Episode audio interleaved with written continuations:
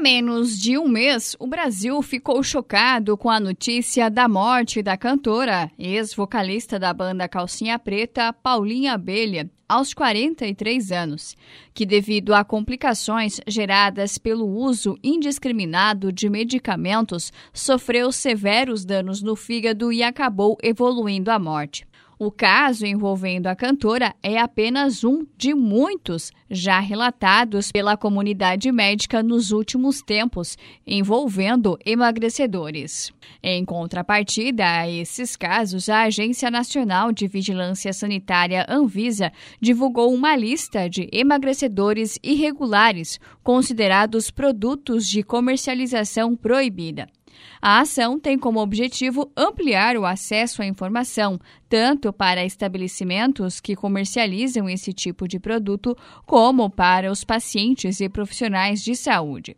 A lista contempla os produtos que foram sujeitos à determinação de recolhimento, além da proibição de fabricação, distribuição, comércio, propaganda e uso.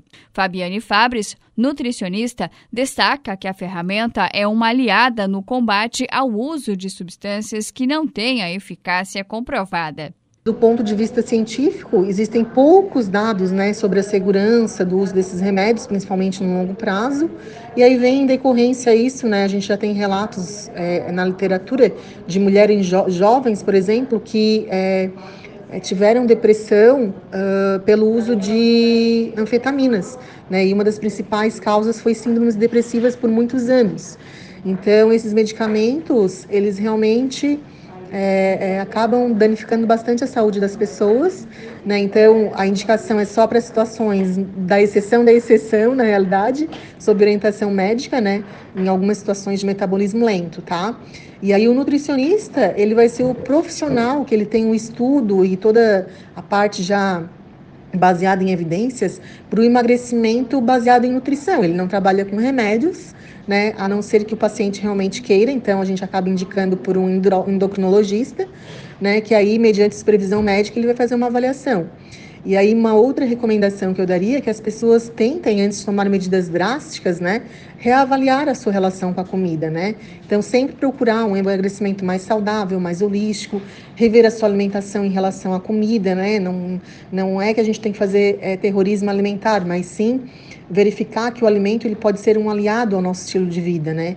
Então, começar a comer de forma mais consciente, respeitando a fome, a saciedade e um peso saudável, né? Que seja alcançado, mas de forma lenta, que fica muito mais fácil de se manter depois, porque aí a pessoa também está aprendendo a comer novamente, vamos dizer, está se reeducando a comer alimentos que são apropriados a ela. Né? Então, muitas vezes, nem, nem perder tempo, né, com esses remédios que são duvidosos e colocam a saúde em risco.